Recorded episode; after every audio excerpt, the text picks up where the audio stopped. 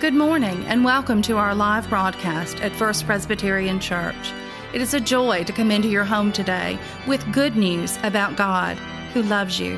We are located in beautiful uptown Columbus on the corner of 11th and 1st. We would love for you to join us for worship or just stop by and say hello. At First Presbyterian Church, we welcome you with grace and gratitude for God's love.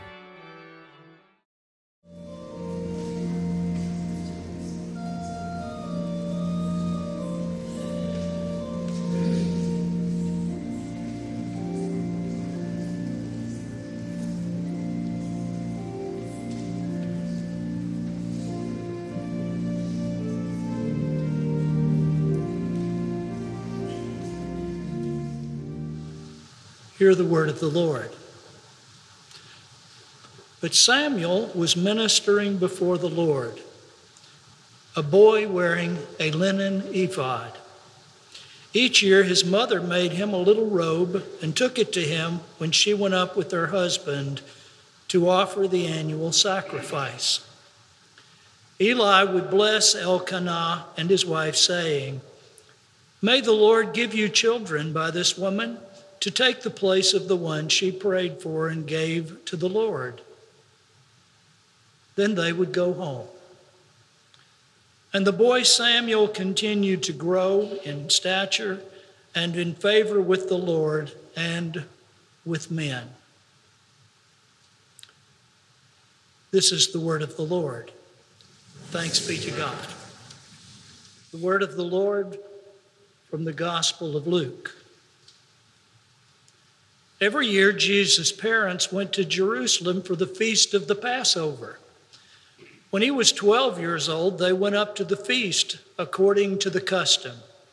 After the feast was over, while his parents were returning home, the boy Jesus stayed behind in Jerusalem, but they were unaware of it. Thinking he was in their company, they traveled on for a day. Then they began looking for him among their relatives and friends. When they did not find him, they went back to Jerusalem to look for him. After three days, they found him in the temple courts, sitting among the teachers, listening to them and asking them questions. Everyone who heard him was amazed at his understanding and his answers. When his parents saw him, they were astonished. His mother said to him, Son, why have you treated us like this? Your father and I have been anxiously searching for you. Why are you searching for me? He asked. Didn't you know I had to be in my father's house? But they did not understand what he was saying to them. Then he went down to Nazareth with them and was obedient to them. But his mother treasured all these things in her heart. And Jesus grew in wisdom and stature and in favor with God and men. This is the word of the Lord. Thanks be to God. I'd like to begin with a story that makes no point related to my sermon. And then I'll connect the two. When I was a boy, about seven years old, I went to visit my grandparents who owned a farm in southeastern Ohio. I'd been there on many, many occasions, but in the evening I was sitting on the porch, the back porch, with my granddad, and I looked off the back porch, and there I saw this new invention. I asked my granddad, What is it? And he said, That's a hand pump. And I said, What does it do? And he said, You raise and lower the handle, and you get water. And I thought, What a wonderful invention. You don't have to go in the kitchen and turn on a faucet. You can take a bucket out in the backyard and bring it in. And I asked him if I could try it. And he said yes. So I ran across the porch and down the stairs and across the backyard, and I pumped and I pumped and I pumped and I pumped and I pumped and I got nothing. And my grandfather, with all of his many years of life experience and wisdom, walked, sauntered across the porch and down the steps and across the, back, the backyard. And he put his hand on my shoulder and he said, Son, let me tell you a lesson about life. You never get water from a dry well. And over the years since then, as a minister, facing the difficult challenges and decisions of the congregations I pastored, working long days, 27 hours and nine days a week, I nevertheless kept trying to get water from a dry well. Sitting in my office as a counselor, when I'm overwhelmed by the problems of, that people come and present to me, I continue to try to listen, I try to pay close attention, but I'm trying to get water from a dry well. Now, I tell you that story not to make the point, though it would be worth making, about trying to get water from a dry well. But if any one of you approached me after the service and said, Earl, what happened the next day? I have no idea. Well, what happened about the day before? I have no idea. It is a puzzle to me how the mind works such that we can go back 20, 30, 40, 50 years and remember an incident, but not the day before or the day after it. If I were to say to you, give me one of your favorite memories, one of you or many of you might say, Oh, on that birthday when I got a bicycle. I wanted a bicycle, I got a bicycle. Or perhaps some of you would say, Oh, the thing that sticks in my mind was when I was this age and we moved and I had to leave my friends. And if I said to you, What happened the day before or the day after? you'd say, I have no idea. And that's what happens when we enter this story of Jesus at the temple. If we said to Mary, What happened the day before? or what happened the day after?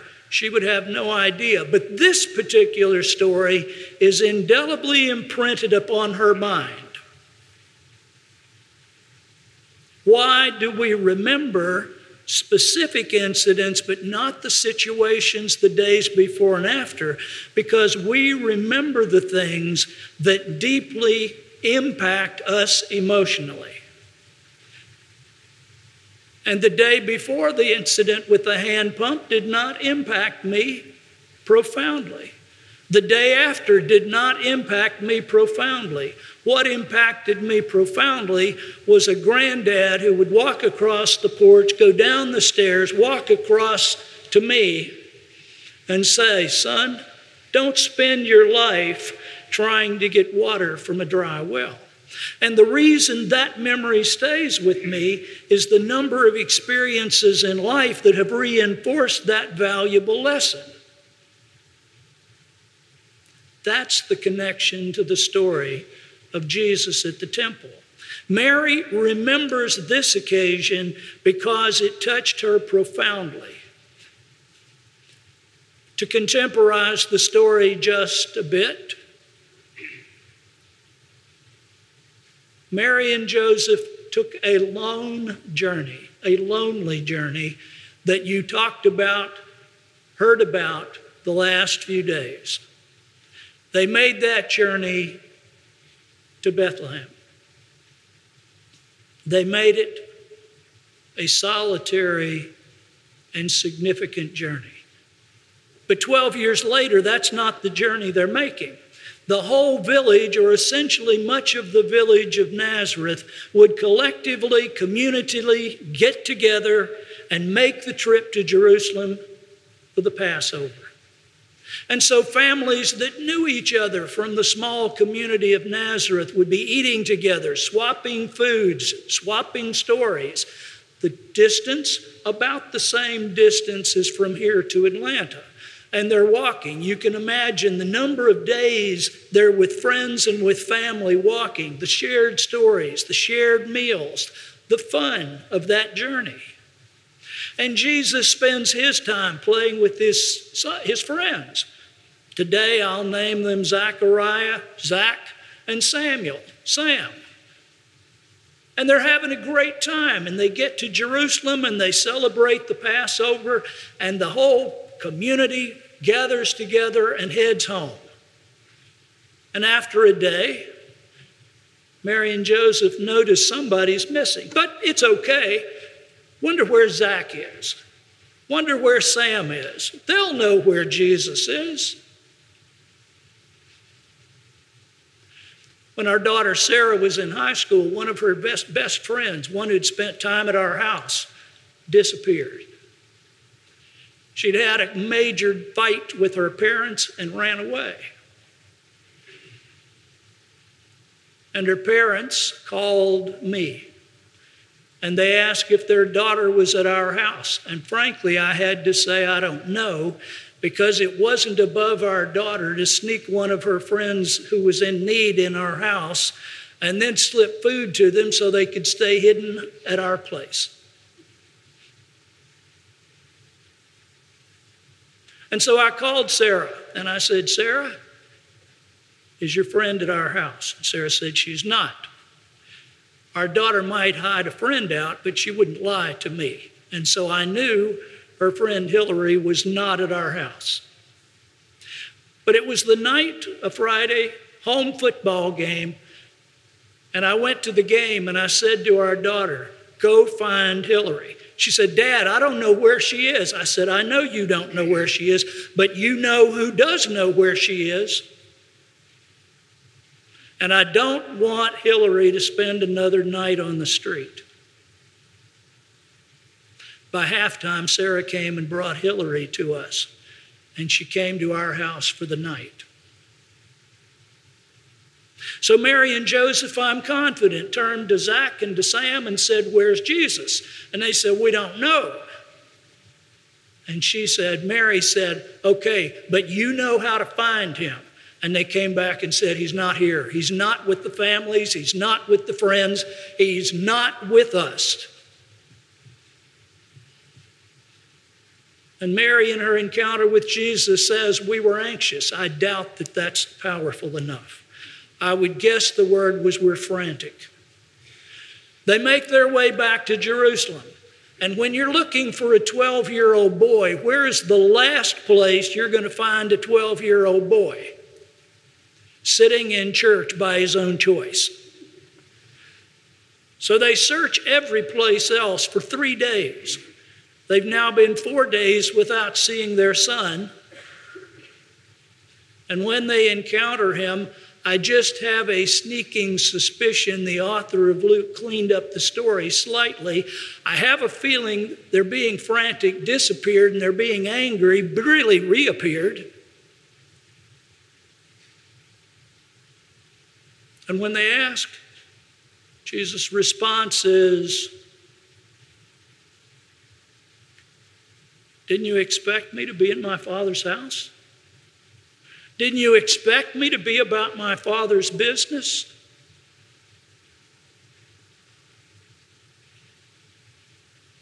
The story tells us, some translations say, that Mary keep, kept this incident in her heart. Some say she pondered these, these memories, this event in her heart. She ruminated over what was happening.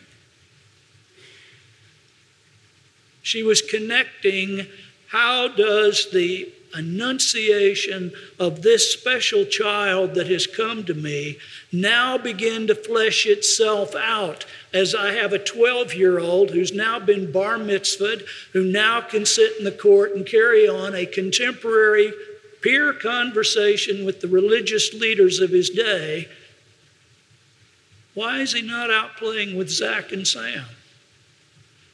Why is he not doing what boys, normal 12, if there's a normal 12 year old boy, would be doing? Mary began to ponder these things. What's going on here? I was given a message that this child you have been chosen to deliver, and he is the one who will save his people from their sins. How does this incident of him staying in Jerusalem, of him sitting in the temple court, of him questioning and answering and challenging and being challenged by the religious minds of the day fit into this great, great salvation story?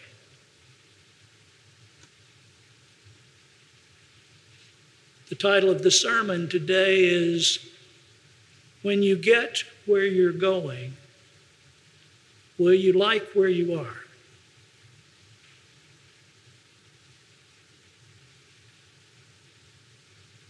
Jesus is searching. And his whole life will continue the search of being about his Father's business. And the text tells us he grew in wisdom and stature and in favor with God and men. He didn't have all the answers, he didn't know how to find them. But he stayed constant, constantly in search for what is my Father's business and how do I live my life within that purpose. And he grew in wisdom and stature and in favor with God and men. And Mary ponders this throughout, trying to make sense out of this pass, passage of her son's life.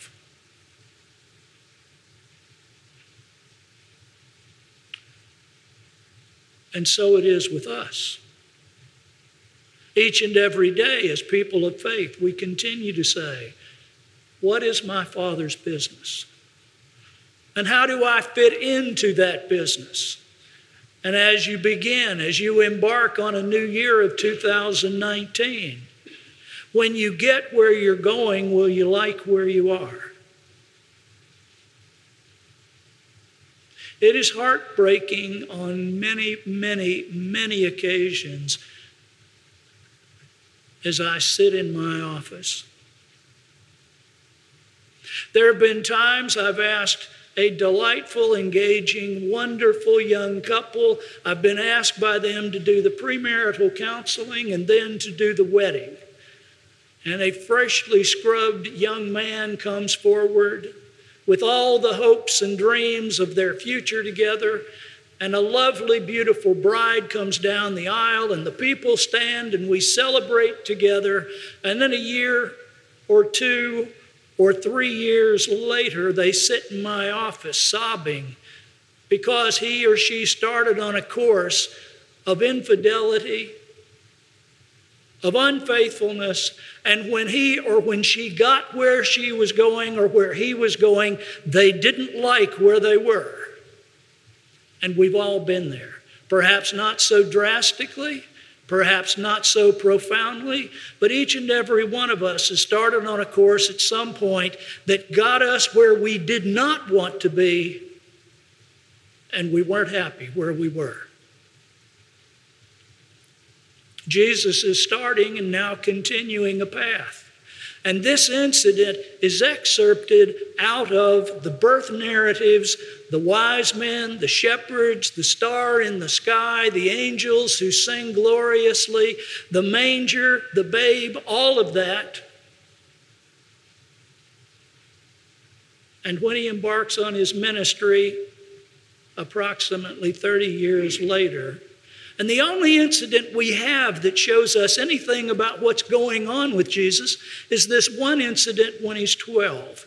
We don't get to ask Mary, what happened the day before or what happened the day after? It's like our memories of getting the bicycle or leaving friends I have people who sit in my office and I say, What was the most formative event in your life the first 10 years? And they sit, they think, and almost always the answer to that is a transition experience. We moved from here to there. How old was I? Um, I must have been eight because we moved into the greenhouse. And we made that move when I was eight. Or we relocated to be back with my mother's parents. I was 11 because my father was deployed, and then we had to move, quote, back home.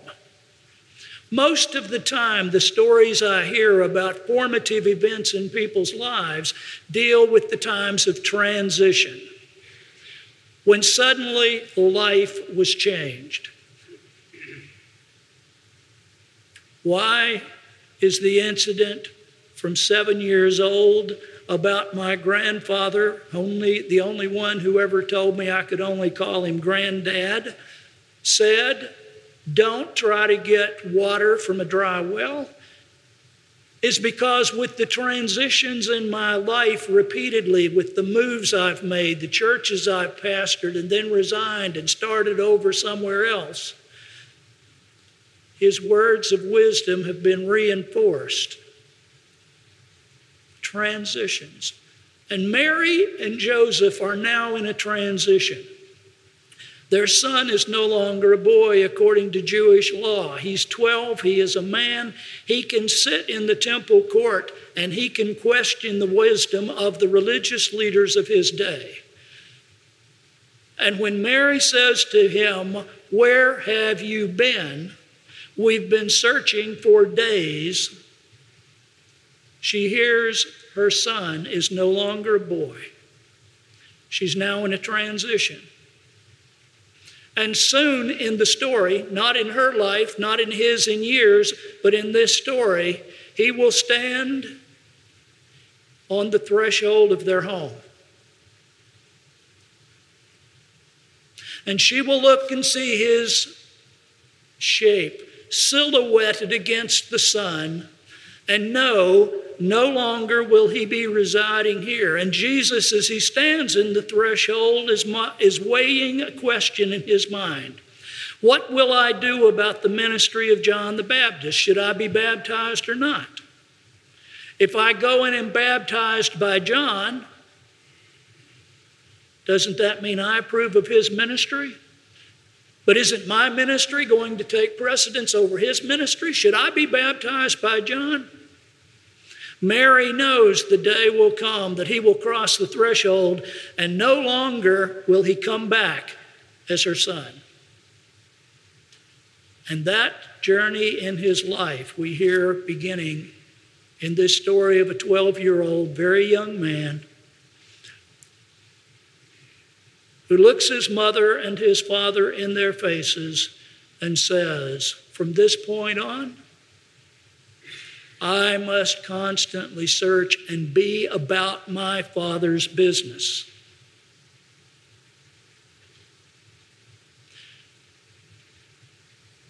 And their desire, their hope, their dream, their ambition for Him is when He gets where He's going, will He like where He is? And as you embark on a new year, my question for you will you be about your Father's business? And at the end of 2019, when you get where you're going, will you like where you are? Let us pray. Oh God,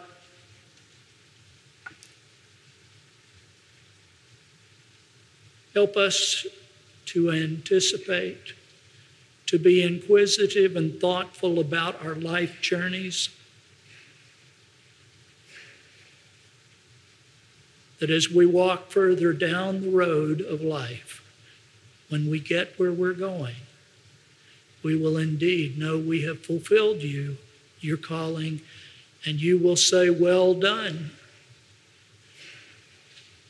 And when we get where we're going, we indeed will like where we are. Amen.